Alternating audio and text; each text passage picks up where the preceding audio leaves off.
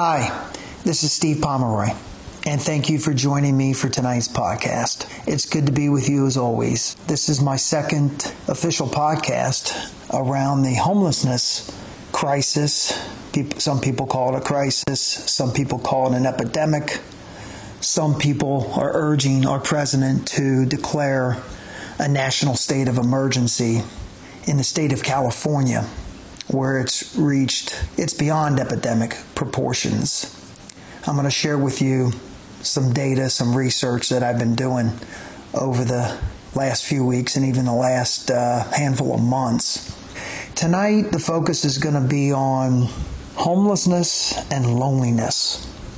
I'm also going to talk about the mental health aspect and how so many people are affected with it, not only in society, but people that are homeless that aren't able to get the treatment that they need on a short term and even more important, a longer term basis. So many people have experienced loneliness. I've looked at a couple of studies that have been out there for a few years. I'm going to refer to uh, a few places. UCLA's done a study, Cigna as well as um, some research in psychology today that highlight a number of things. It says that most of us, greater than 50%, experience loneliness on a regular basis. Social connection is based on not the number of people that we know, but the quality of our relationships. I know there, there was a time where I wanted just, if I could have one quality relationship based on emotional intimacy in a non-judging on a you know using a non-judging platform that I would have you know done just about anything. Well I did. I made a decision to get sober. I'm a recovering alcoholic. And in the past I've shared about my recovery. And I'm going to share a little bit about that tonight because when you're caught up in active addiction like I was and alcoholism it's a very lonely place I didn't have any social connection. I lived in isolation, moment by moment. I didn't want to feel anything anymore. And all I could obsess about was the next drink, knowing darn well it wasn't going to make me feel any better. But I kept doing it until I had enough courage to get some help. Again, relapse is a part of my story.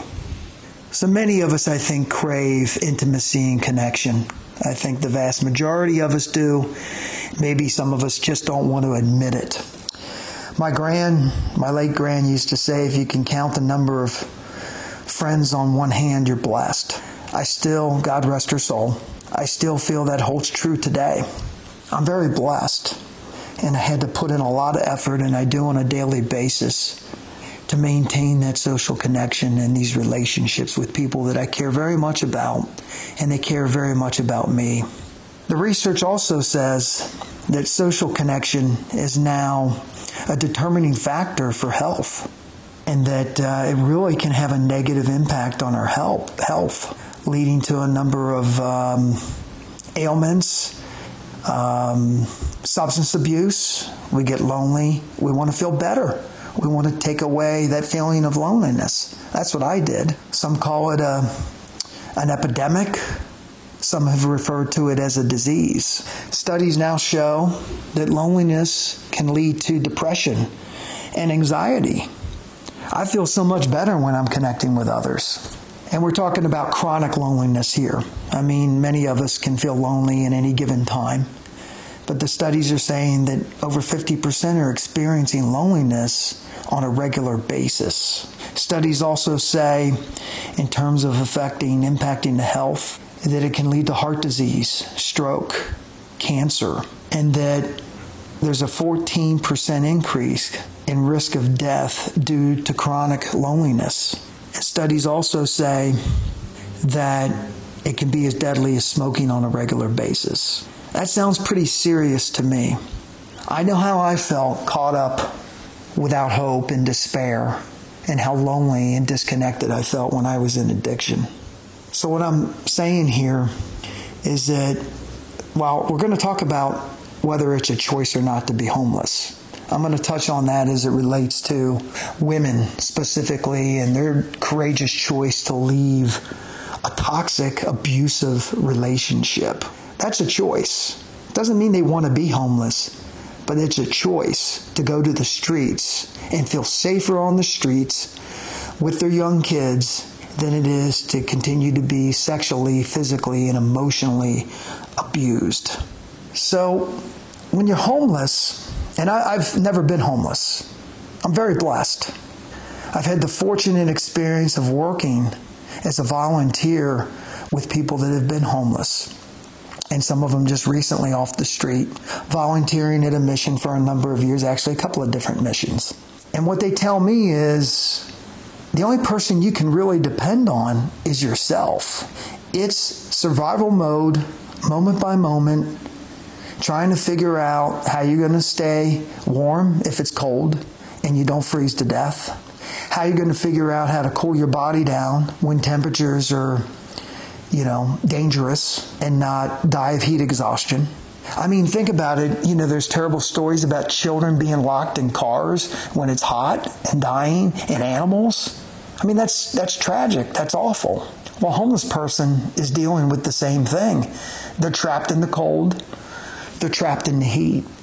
They have little to no support from groups like we have access to, to friends and family. Many of them choose, children and women choose to escape violence.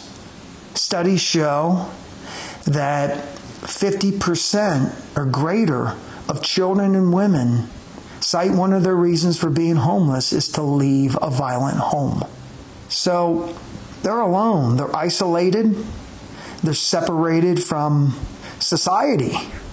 It's a completely different world. And I'm, I'm coming from a place of being a volunteer, a blogger, an advocate, a researcher, but I haven't experienced this firsthand. And when I've worked with these people, they're so grateful to have an opportunity to figure out how they can get their life back. We're going to talk about that here in a moment because when children are separated and choose to leave a toxic home, they're at such a fragile age.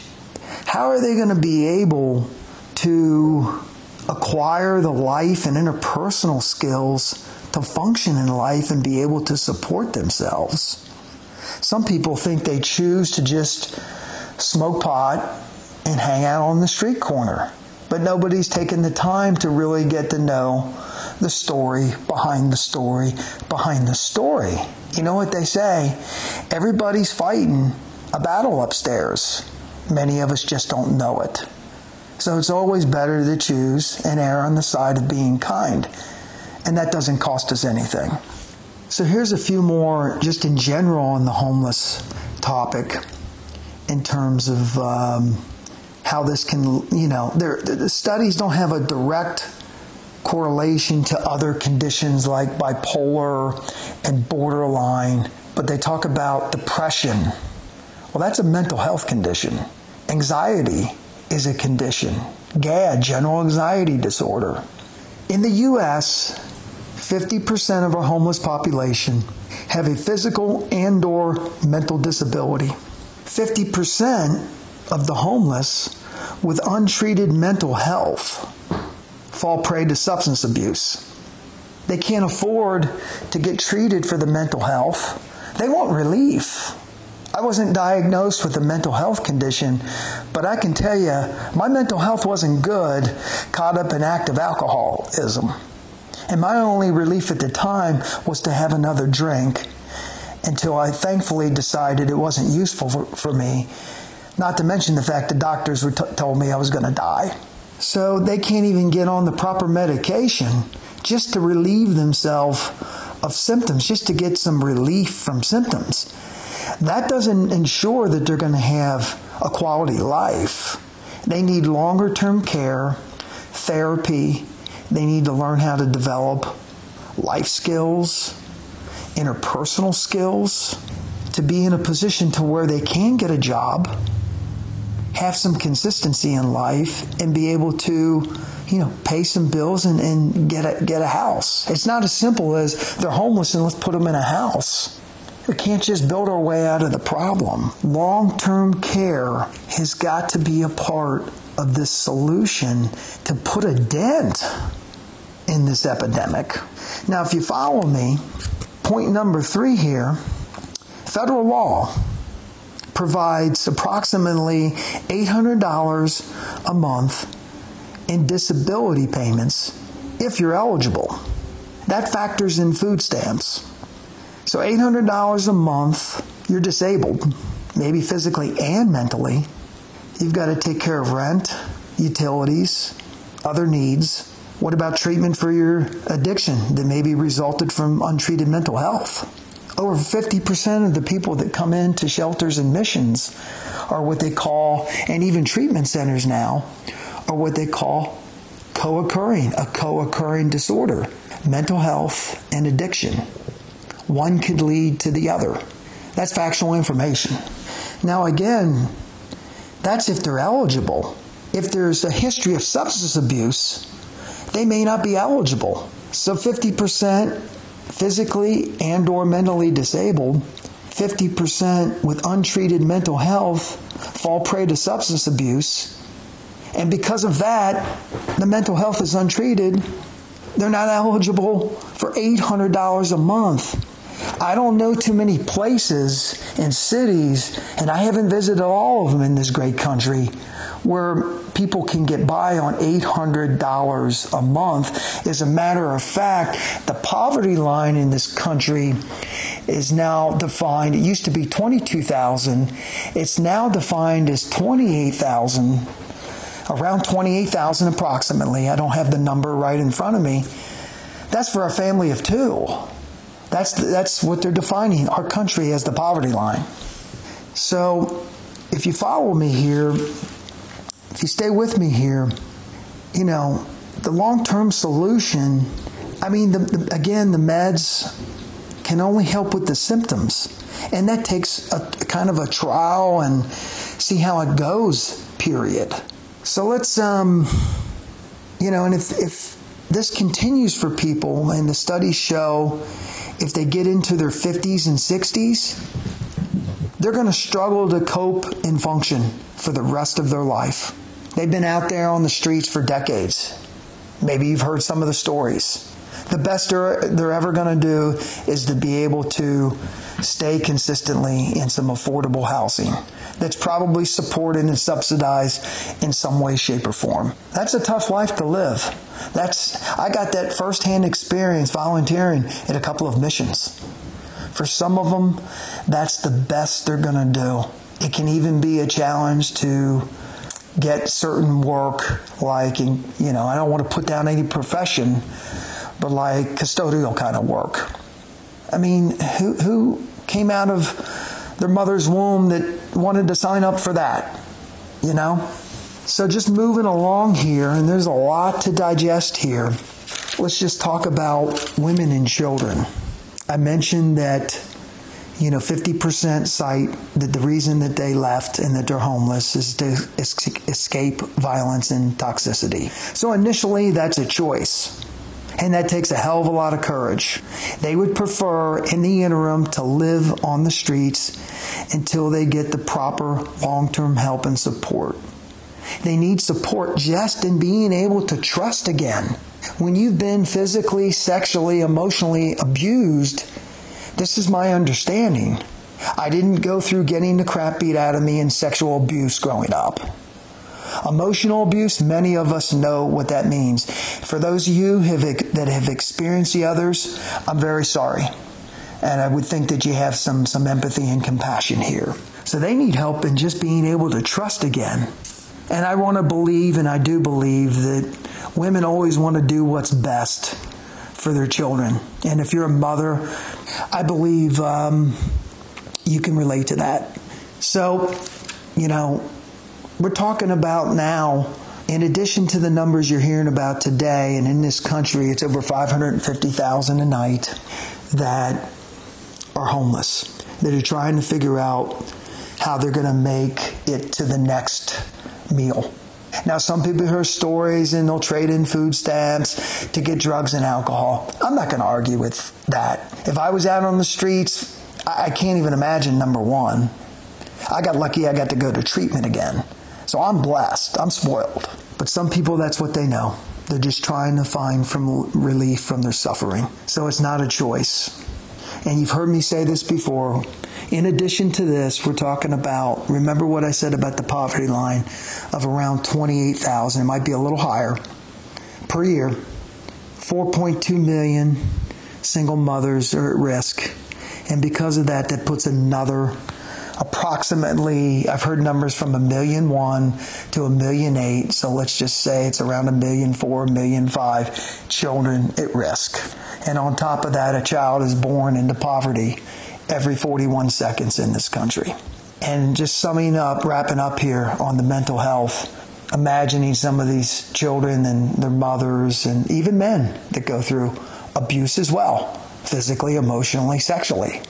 I would say that um, there's definitely, they've experienced some form of trauma, some serious PTSD.